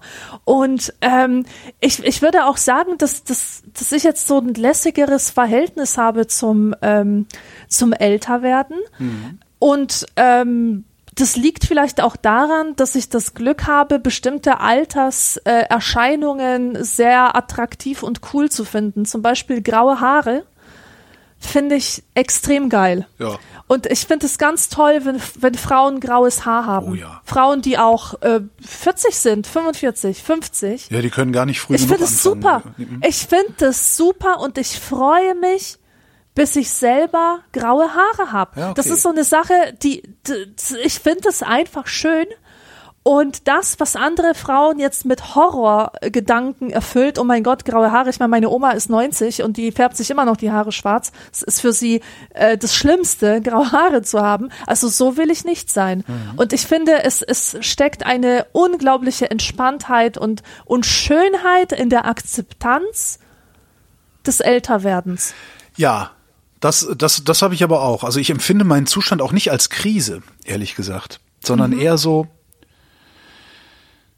Ich frage mich ja, was soll der Driss jetzt? Was, was, äh, was soll das denn jetzt? Es ist so irgendwie. Zu- zu welchem ich, ich Kann Ende? halt, ich kann Zu halt nicht mehr, ich kann halt nicht mehr, ähm, wie früher irgendwie, weißt du, früher hat es mir halt gereicht, wenn ich äh, irgendwie in der Ecke gesessen, einen Joint geraucht und Nase gebohrt habe. Ne? Mhm. Und fand mein Leben total okay. Wenn ich das heute machen würde, würde ich denken, hast du sie eigentlich noch alle, du Arsch? Geh mal lieber raus. Wer weiß, wann du das nächste Mal noch mal raus kannst und so. Ja. Und diese Verhaltensänderung irritiert mich. Also es tat- tatsächlich dass ich irgendwie so, Mhm. ich bin eher irritiert. Ja. So. Und was halt kommt, und das kommt, das, das, das, das merke ich gerade ganz stark. Es kommt so eine, so eine Gelassenheit, es ist halt fuck it. Ne? Es kommt so eine Gelassenheit irgendwie, dass du auf einmal, auf einmal nicht mehr diese, ich, ich bin auf einmal nicht mehr so empört und bilde mir auch nicht mehr ein, dass, dass, dass die Welt veränderbar sei. Äh, Vor allen Dingen nicht Ja. durch mich. Äh, und vor allen Dingen, also vor allen Dingen nicht durch mich in einem Maße, wie ich es gerne hätte, dass sie sofort verändert würde. Das führt natürlich dann auch dazu, dass ich, dass ich äh, öfters mal ein bisschen ja, melancholisch werde, weil ich denke, ja, wir werden zum Beispiel, wir, wir werden autofreie Innenstädte haben in der Zukunft. Wir werden alle viel mehr Fahrrad fahren, auf guten Fahrradwegen, die super ausgebaut sind und so. Sind und, so. und was wir hier gerade sehen, das sind halt die Rückzugsgefechte dieser Autoindustrie und ihrer Lobbyisten in der Politik und in der Wirtschaft. Und das wird alles kommen. Aber ich bin mir ziemlich sicher, dass ich, dass ich das kaum noch erleben werde. Und das finde ich dann wiederum ein bisschen schade. Also ich habe gelernt, ge- gelassen zu sein und Veränderungen passieren zu lassen und nicht, nicht davon auszugehen oder, oder darauf, darauf rumzureiten, dass sich alles jetzt sofort zu verändern hat, so wie es sinnvoll erscheint mir, sondern ich kann das durchaus passieren lassen, habe dann aber an manchen Stellen denke ich, schade, ich wäre gern 20 Jahre jünger, um das noch miterleben zu können. Ja, ja, kann ich total gut nachvollziehen. Was, was, was ich auch hab, sind solche, ähm, ich, ich durchschaue Stories Ja. und ich durchschaue so Status-Schaumschlägerei und sowas total schnell. Und früher waren das so Sachen, die haben mich eingeschüchtert, die haben mir Angst gemacht, die haben mich schwach gemacht, die haben mich beeindruckt vielleicht auch. Die haben auf jeden Fall starke Gefühle in mir gemacht. Und jetzt denke ich mir nur, lol und geh weiter. Weißt du? das, ist, das ist echt total cool. Ähm, also was ich vorhin meinte, so dass man sich einbildet, die Geburtsdaten von Goethe wissen zu müssen oder so. Heute denke ich mir, wozu? Warum? Und ich habe so viel Zeit damit verschwendet, sowas teilweise auch auswendig zu lernen oder mir zu merken, weil das ja zur Allgemeinbildung gehört und so weiter. Nee, das ist nein. das das äh, ficht mich nicht mehr an. Aber was ist mit den anderen? Es gibt ja noch die anderen, ne? Also wir, wir scheinen gelassener zu werden. Wir sind halt die Abteilung We Go Fuck It. Aber was ist mit den anderen, die konservativer werden, die gehässiger werden? Also ich sehe das einfach insbesondere bei Männern auch, dass mit zunehmendem Alter die Gelassenheit abnimmt Ja. und eine Gehässigkeit zunimmt. Was machen die anders? Ja. Was machen ja, wir was falsch? machen die anders? Frag ich mal so. ich hab, oder was machen wir richtig? Ich, ich weiß es nicht. Ist es bist richtig, du, was wir machen? Bist du, bist du ein Mensch? Doch, ich würde schon machen, dass du, äh, ich würde schon sagen, dass du auf jeden Fall ein Mensch bist, der dankbar ist. Und ich glaube Oh ja, zwar nicht, dass das du ein, gelernt. ein Dankbarkeitsjournal führst, so mit Blümchen dran und so. Weißt du, wie das immer so empfohlen wird? So Gratitude Mhm. und Achtsamkeit und bla bla bla. Aber ich glaube, dass du ein Mensch bist, der wirklich wertschätzt, was er im Leben für Erlebnisse hatte, welche Leute er kennengelernt hat, welche Bücher er gelesen hat, mit welchen spannenden Menschen er über Sachen gesprochen hat. Da ist eine Wertschätzung da. Du kannst diese Kann ich aber Dinge auch erst als seit wertvoll kurzem, ne? Begreifen. fünf Jahren ungefähr. ja, Ja. aber du sagst auch, du hattest bis jetzt ein total geiles Leben. Auch das ist Dankbarkeit. Auch Ja. das ist Anerkennen, dass es einem doch ganz gut ging.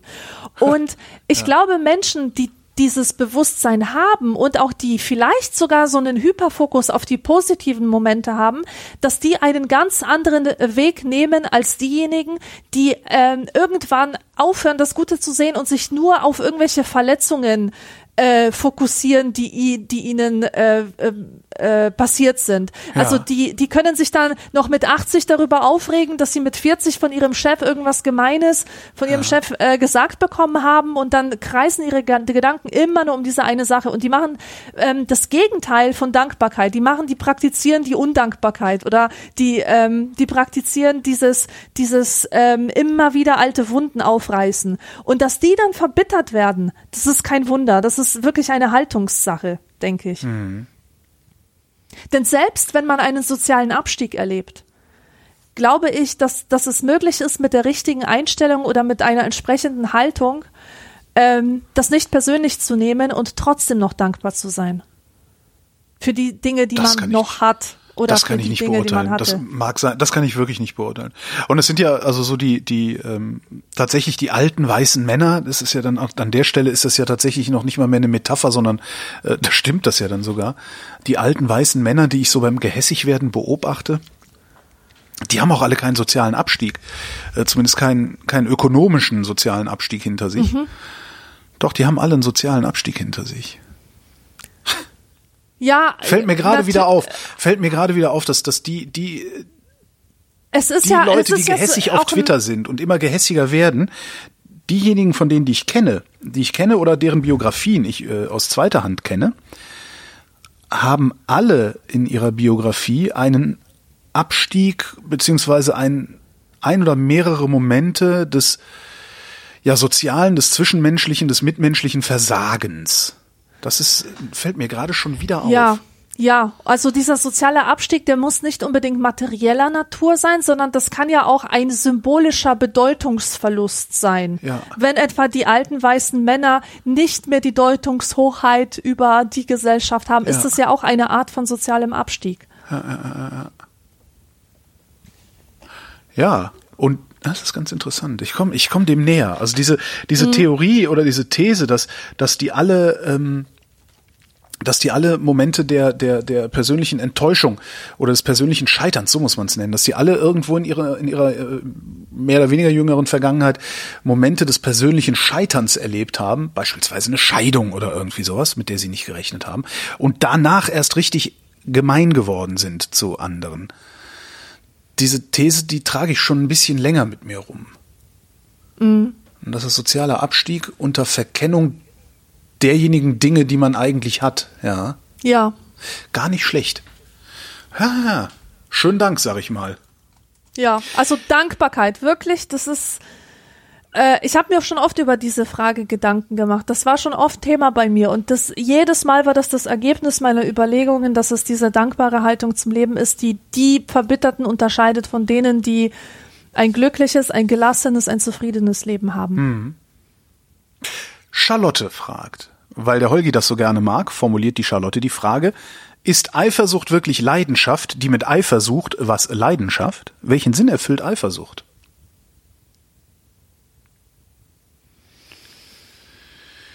Besitzstandswahrung. Wenn ich so in meine Vergangenheit gucke, ähm, wenn ich so in meine Vergangenheit gucke und gucke, äh, in welchen Beziehungen ich eifersüchtig war und in welchen Beziehungen ich nicht eifersüchtig war, ähm, ich glaube, das ist Besitzstandswahrung. Ich glaube, da geht es darum, das Ding behalten zu wollen, ohne Ja, Verlustangst kann man das ja auch nennen. ja, aber Verlustangst habe ich jetzt auch, aber ich bin nicht eifersüchtig. Ich würde deswegen nicht ausrasten, weil ich Verlustangst habe. Ähm, und ich glaube, Eifersucht entsteht da, wo man sich nicht mehr geliebt äh, fühlt.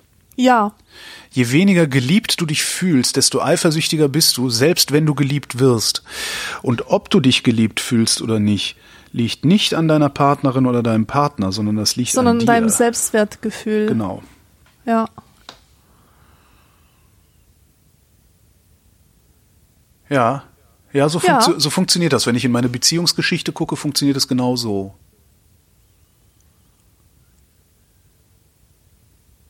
Cool. Wieder was gelernt. Danke, Vrindheit. Christoph fragt, was haltet ihr von Menschen, die die Marke Nike wie Nike aussprechen? Ich persönlich finde es falsch, Dinge, die immer falsch ausgesprochen wurden, plötzlich richtig auszusprechen. What? Ja, Wie immer. absolut. Pass auf. Meine ganze Jugend über, Alter elf Jahre bis 19, haben alle gesagt Levis 501. Das ist Levi's. für mich eine Levis. Ich werde den Teufel tun, Levi's zu sagen. Genauso wie Nike. Nike, das waren Nike-Schuhe. Das war, niemand hat Nike-Schuhe gesagt. Und weißt du, mir ist das auch Was haben wir denn gesagt? Haben wir Nike gesagt? Ja, wahrscheinlich haben wir Nike gesagt, Ich- weil alle Nike gesagt haben. Wir haben ja auch Douglas Ja. gesagt. Ja, Habe ich dir das genau. mal erzählt? Habe ich dir mal erzählt, ne? Nee, äh, äh, Douglas und äh, Daniels. Daniels habe ich dir erzählt. Nee, das Nee. hast du mir nicht. Es Oder erzähl, erzähl's nochmal. Es gab in Köln eine, eine so eine so eine Jeansladenkette, drei oder fünf Filialen hatten die, Daniels. So. Und dann äh, waren wir irgendwann, waren wir halt in Köln shoppen und sowas, und dann nach Hause, sind dann bei meinem Freund B äh, zu Hause angekommen, sein Vater war da und äh, meinte dann auch irgendwie, und was habt ihr gemacht? Ja, war in Köln und hier beim Daniels und so. Und dann lacht er sich kaputt und sagt, das muss ich dem Herrn Daniels aber mal sagen, wie ihr den nennt. Das ist ja großartig. Super. Weil die hatten halt so geile, so, ne, diese Closed Jeans und, und hier äh, Fiorucci-Jacken, nee, wie hießen die damals nicht Fiorucci, wie hießen die? Tox Unlimited und so, ne? Wie, was war Ja. das? Äh, ähm, nicht Fiorucci? Fiorucci war ja dann später diese Proll. Egal. Ja, hat der Herr Daniels sich bestimmt gefreut drüber. Das ist ja großartig. Na, also, weißt du, mir ist auch immer total peinlich, wenn jemand PayPal sagt ah. im Gespräch mit mir. Das heißt Aber nicht- ich werde mich, ich werde mich hüten, darauf Bezug zu nehmen und sagen, ja, ja, ich habe es ja auch immer über PayPal gemacht. Ich möchte diesen diesen Menschen nicht beschämen und sage in dieser Situation auch PayPal. Und ich finde, ich finde, auch wenn es mir wehtut, ich finde, dass man in der in der Welt, in der wir leben, mit einer bestimmten Doppelbödigkeit oder, oder mit mehreren Bedeutungen. Komm jetzt nicht mit Ambiguitätstoleranz können nach. Pfaller. Doch, Du, pass doch, am, Nee. doch, ich sage, ambiguitätstolerant muss man sein. Man muss, man muss akzeptieren, dass es in unserer Welt ähm, dass bestimmte Sachen auch auf zwei verschiedene Arten ausgesprochen werden können, ohne dass das eine falsch oder richtig ist. Weil ich weiß nicht, was fällt mir denn da so ein? Ähm, das Paradebeispiel ist ähm, die HB-Problematik in der Musik. Äh, es gibt ja den Ton, What? also C, D, E, pass auf, pass auf, ist ganz einfach. Okay. C, D, E, F, G, A, H, C heißen die Töne der Tonleiter. Das H wird im englischsprachigen Raum als B bezeichnet. B bezeichnet im deutschsprachigen Raum aber das H, das um einen Halbton erniedrigt ist. Also das Hess sozusagen nennen wir B. Okay. Und das H heißt bei den äh, Amis zum Beispiel äh, B. Und das sind einfach so Sachen. Im Deutschen ist es ein H, im Amerikanischen ist es ein B. Und es gibt einen Haufen von YouTube-Videos, wo Leute endlos darüber abrenten, warum man in Deutschland nicht auch äh, B sagen soll. Das äh, Musik wäre ja so universell und jetzt sagt alle B und vergisst das H und redet nicht mehr so. Aber trotzdem, in der deutschsprachigen Musikliteratur ist immer wieder vom H die Rede. Und dann sage ich, verdammt nochmal, akzeptiert doch einfach, dass es da diese verschiedenen, zwei verschiedene Traditionen gibt. Dann muss der Musikschüler das eben sich so merken dass es diese Lesart und diese Lesart gibt. Und das merkt man schon aus dem Gesamtzusammenhang, welcher Ton da gemeint ist. Und äh, äh, weißt du, es ist, wir sind einfach viel zu divers alle und haben alle viel zu verschiedene Definitionen von Sachen, als dass wir uns jetzt darüber streiten müssen, was jetzt die richtige Definition ist. Was mich ja viel eher wundert, ist, dass ständig läuft irgendwo PayPal-Werbung, ständig läuft irgendwo Nike-Werbung und es gibt trotzdem Leute, die PayPal sagen. Das irritiert mich viel mehr. Aber wird das auch ausgesprochen, dieser Name? Weil ich meine, Nike-Werbung ist, ist ja, ich kann mich nicht dran erinnern, dass da irgendjemand Nike gesagt Das weiß hätte, ich ehrlich gesagt nicht, aber ich würde Ja, das doch und- erwarten. nee, das ist gar nicht so selbstverständlich. Stimmt, sie würden Levi- sich, ja, sie würden mal, sich ins eigene Levis- Fleisch schneiden, ja. Levis-Werbung Levis, zum Beispiel. Levis, Da, ich ich habe nie, ich habe nie das Wort Levi's gehört im Fernsehen. Ich habe Levis-Werbung hingegen die ganze Zeit geschaut. Das heißt, da, da kann nichts äh, ausgesprochen worden worden sein. sein. Ja, Und es wäre auch schlauer, wenn sie nichts sagen würden, weil du immer, du, du kannst nicht davon ausgehen, dass Nike ein Wort ist, das in irgendwelchen asiatischen Ländern so ausgesprochen werden kann. Ja, ja, natürlich. Oder, Das oder Problem auch dieses, ob, ob du sagst Amazon oder Amazon. Ich wurde schon ausgelacht, weil ich Amazon gesagt habe. Ich sag immer habe- Amazon. Ich wurde, ich wurde, ich wurde aber auch schon au, ausgelacht, weil ich Amazon gesagt habe. Das kommt halt drauf an, Ja. wie die Leute so drauf sind, wo du dich gerade befindest, ja, wie deine Bezugsgruppe so tickt. Und ich bin jetzt dazu übergegangen, mich einfach an die Leute anzupassen, mit denen ich gerade zu tun habe und das zu sagen, was die sagen. Und wirklich, ich, ich würde mich jederzeit hüten, in einer Gruppe, wo es anerkannt ist, Nike zu sagen, auf einmal mit Nike um die Ecke zu kommen. Weil ich das affig finde. Das ist eine interessante Frage, ist mir noch nie passiert, glaube ich. Also PayPal passiert mir häufiger. Äh, da rede ich dann aber ganz einfach von PayPal, weil äh, wa warum soll ich mich dem an Irgendjemand muss es denen ja sagen. Nee, nein, aber warum soll ich mich dem anpassen? Also also das, das klar könnte man jetzt hingehen und sagen, okay, wer es erster gesagt hat, hat recht. Hm?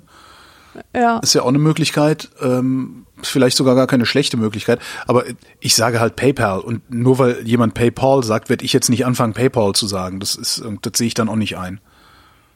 Also der sieht ja auch nicht ein, was anderes zu sagen. Ja. Also meine Devise ist, was schon immer falsch ausgesprochen wurde, soll auch weiter falsch ausgesprochen werden. Naja, ich weiß ja nicht. Ich glaube, die Leute sind alle dumm.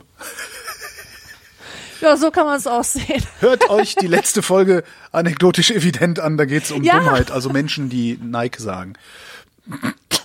Also bitte. Christiane fragt, warum erscheint es bemerkenswerter, wenn ein kleiner Junge in Pink angezogen wird, also alte Kleidung der großen Schwester, als wenn ein kleines Mädchen in Blau, Kleidung des großen Bruders? Weil Mädchen schwul sind und rosa Jungs schwul macht. Deswegen, nein. Ja, ist ja klar, äh, stimmt, jetzt wo du sagst. Also ich kenne ja Jungs, die erstaunlich souverän sind in dem Alter, so zehn Jahre oder so. Die lesen dann durchaus Bücher für Mädchen, weil die, weil sie die cool finden.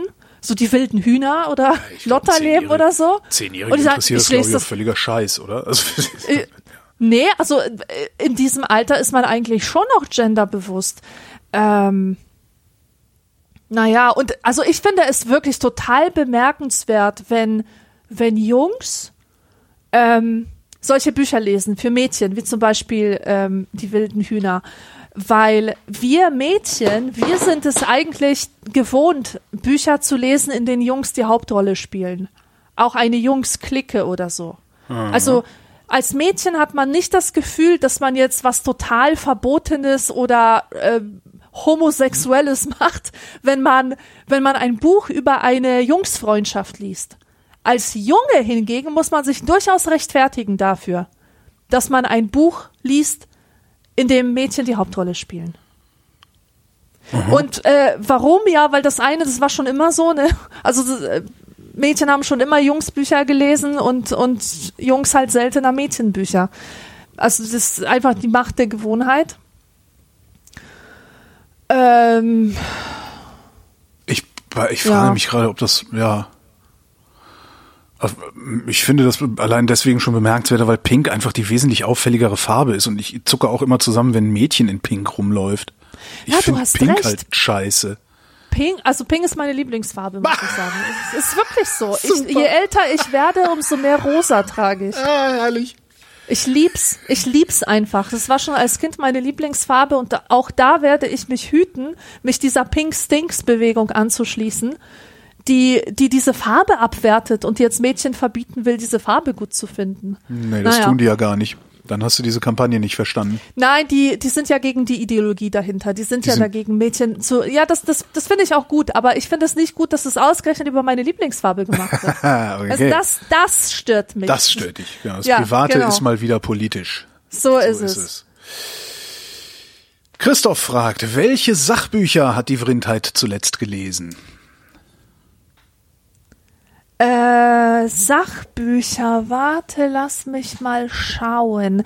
Ähm, also ein Sachbuch, über das ich gerade eine Folge in trockenen Bücher, äh, Büchern mache, ist von Martha Nussbaum, Zorn und Vergebung. Martha Nussbaum ist eine Philosophin. Aha. Also in der nächsten Folge geht es um Wut. Ah, okay. Und dann habe ich noch ein Buch gelesen über Musik und die Bedeutung für Musik für den Menschen. Das heißt irgendwie vom ne von Neandertal bis zur Philharmonie oder so ähnlich. Kann ich, mich, mehr- kann ich mich nicht mehr genau an den Titel erinnern. Ähm, sind das gleichzeitig Empfehlungen? Definitiv. Beides, ja. Äh, Ich habe zuletzt äh, zu Ende gelesen. Zuletzt ist ein Buch, das heißt Wolfszeit. Ähm, Wolfszeit. Untertitel ist Deutschland und die Deutschen. Warte mal gerade. Suchen. Na, na, da. Deutschland und die Deutschen 1945 bis 1955. Also die mehr oder minder unmittelbare Nachkriegszeit bis in die Anfänge des Wirtschaftswunders. Ähm, was auch super war, weil du da auch einfach mal so ein bisschen die ja, Ambivalenz dieses Lebens in Trümmern irgendwie erzählt gekriegt hast. Das ist so, das war halt richtig scheiße und alle hatten es richtig schlimm. Aber sie haben trotzdem die Kinos sehr schnell wieder aufgemacht. Und so das ist eine ganz witzige, ganz witzige Sache. Und im Moment lese ich noch, und das ist äh, ganz gut, aber ein bisschen anstrengend, äh, Zeitalter des Zorns von Pankrai Mistra.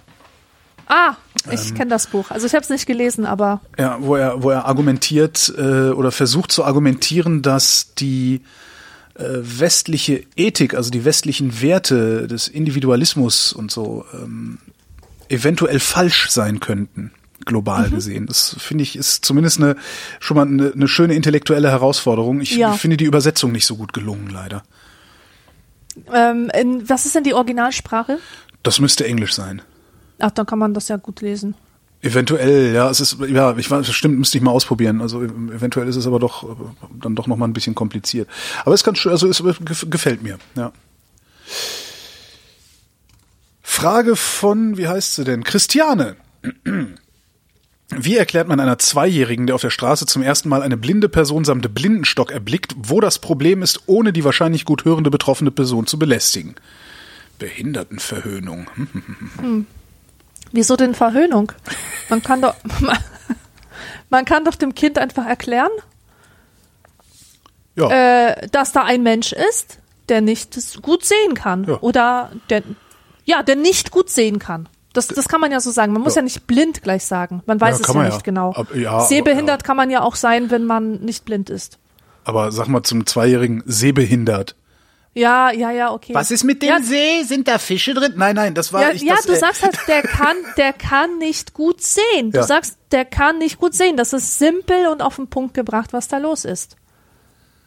Und dann sage ich, das ist so, als wenn man dir die Augen verbinden würde. So Ja. geht's dem Mann. Ja, Und genau ich so. glaube nicht, dass sich da irgendjemand davon angegriffen fühlt. Vor allem, wenn er merkt an der Stimmlage, dass da gerade jemand zu einem Kind spricht. Ja. Ja, genau so. Eine bessere, bessere Idee wüsste ich auch nicht. Noch eine Frage von Christine. Christiane, Verzeihung. Hört ihr euch manchmal eure alten Vrind-Folgen an?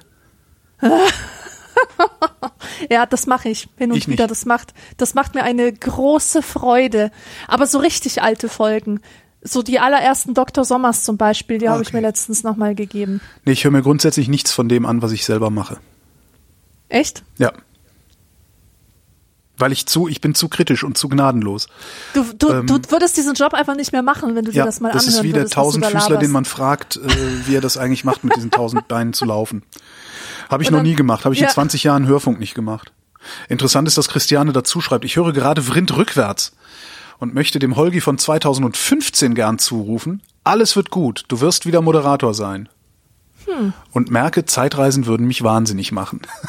Hm. Ja. Wobei damit nicht zu rechnen war, dass ich äh, wieder Radiomoderator sein würde. Das muss, muss man einfach auch mal so, äh, äh, äh, äh, wie, wie sagt man? Sagen. Genau, sagen. Das war ja auch mehr zu. Mein Gott, Christiane hat irgendwie so viele Fragen. Machen wir jetzt Christiane Festspiele bis zum Ende. Christiane, äh, Christiane Festspiele bis zum Ende, ja, das gefällt mir. Ähm, auf der Kinderzahnpasta meiner Tochter steht homöopathisch verträglich. Erste Frage, what the fuck? Zweite Frage, ergibt das im homöopathischen Unsinn tatsächlich einen Sinn? Homö, also die Zahnpasta. Ja. Habe ich das richtig verstanden? Die Zahnpasta ist homöopathisch verträglich. Ja. Das heißt, du kannst gleichzeitig Globuli und die Zahnpasta fressen und alles wird gut. Exakt. Okay. Das Problem ist, das Problem. Homöopathie, schreibe ich mal in die Show. Ähm, Das Problem ist nämlich, Homöopathie ist nicht nur wirkungslos, sondern der Typ, der sich Homöopathie aus dem Arsch gezogen hat, Samuel Hahnemann, hat auch gleichzeitig dazu geschrieben, was äh, die homöopathischen Präparate unwirksam macht. Und das ist eine riesig lange Liste von Dingen. Ähm, die hat Florian Freistetter mal zusammengetragen. Wenn ich es nicht vergesse, suche ich diese Liste mal raus.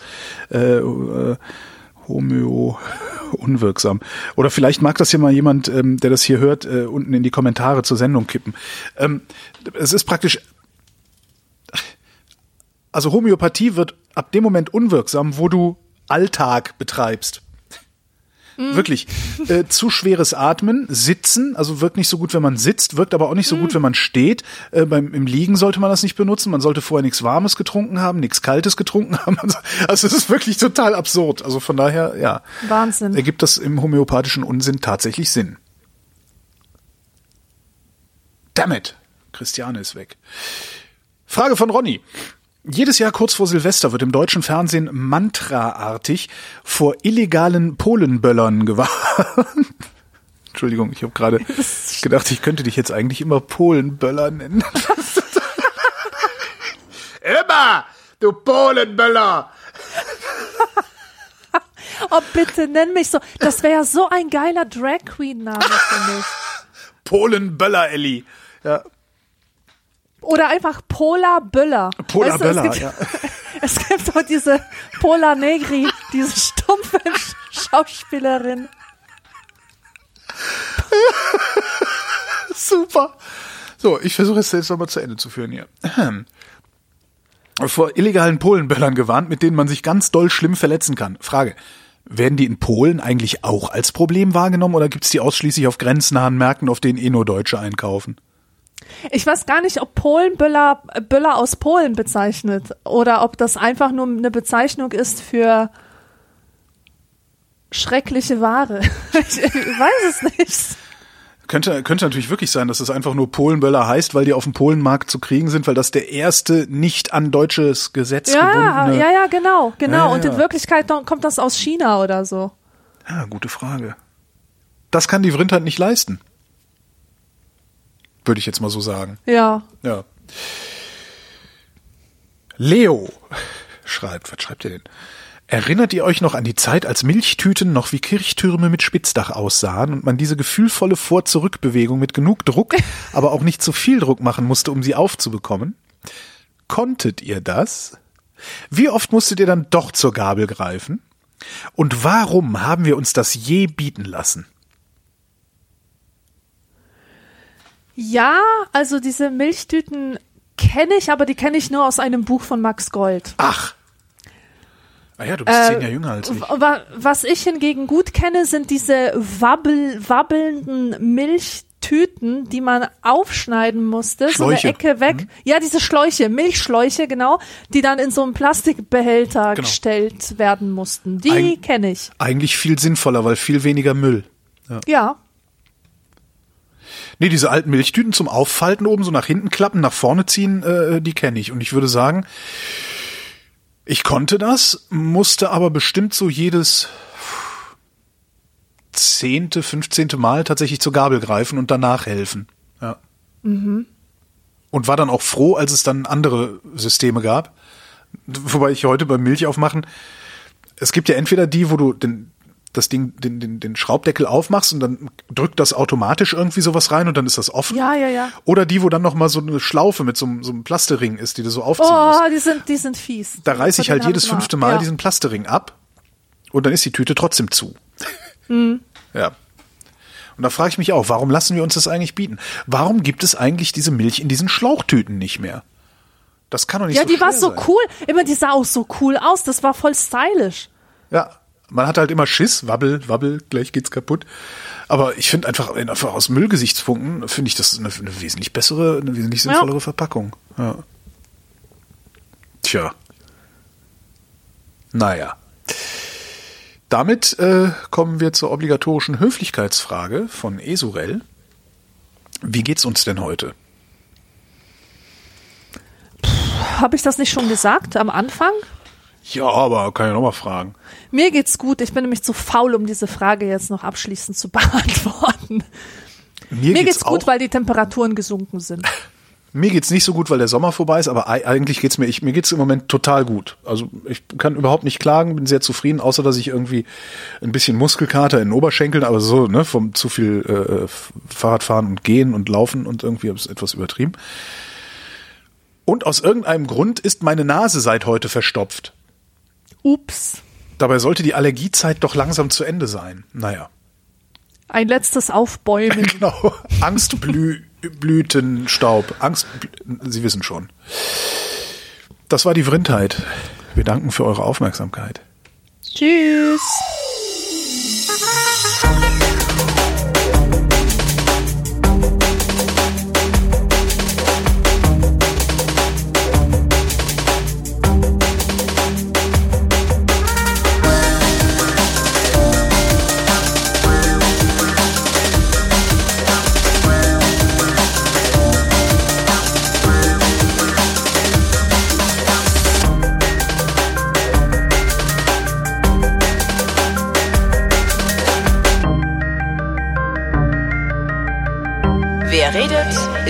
Wer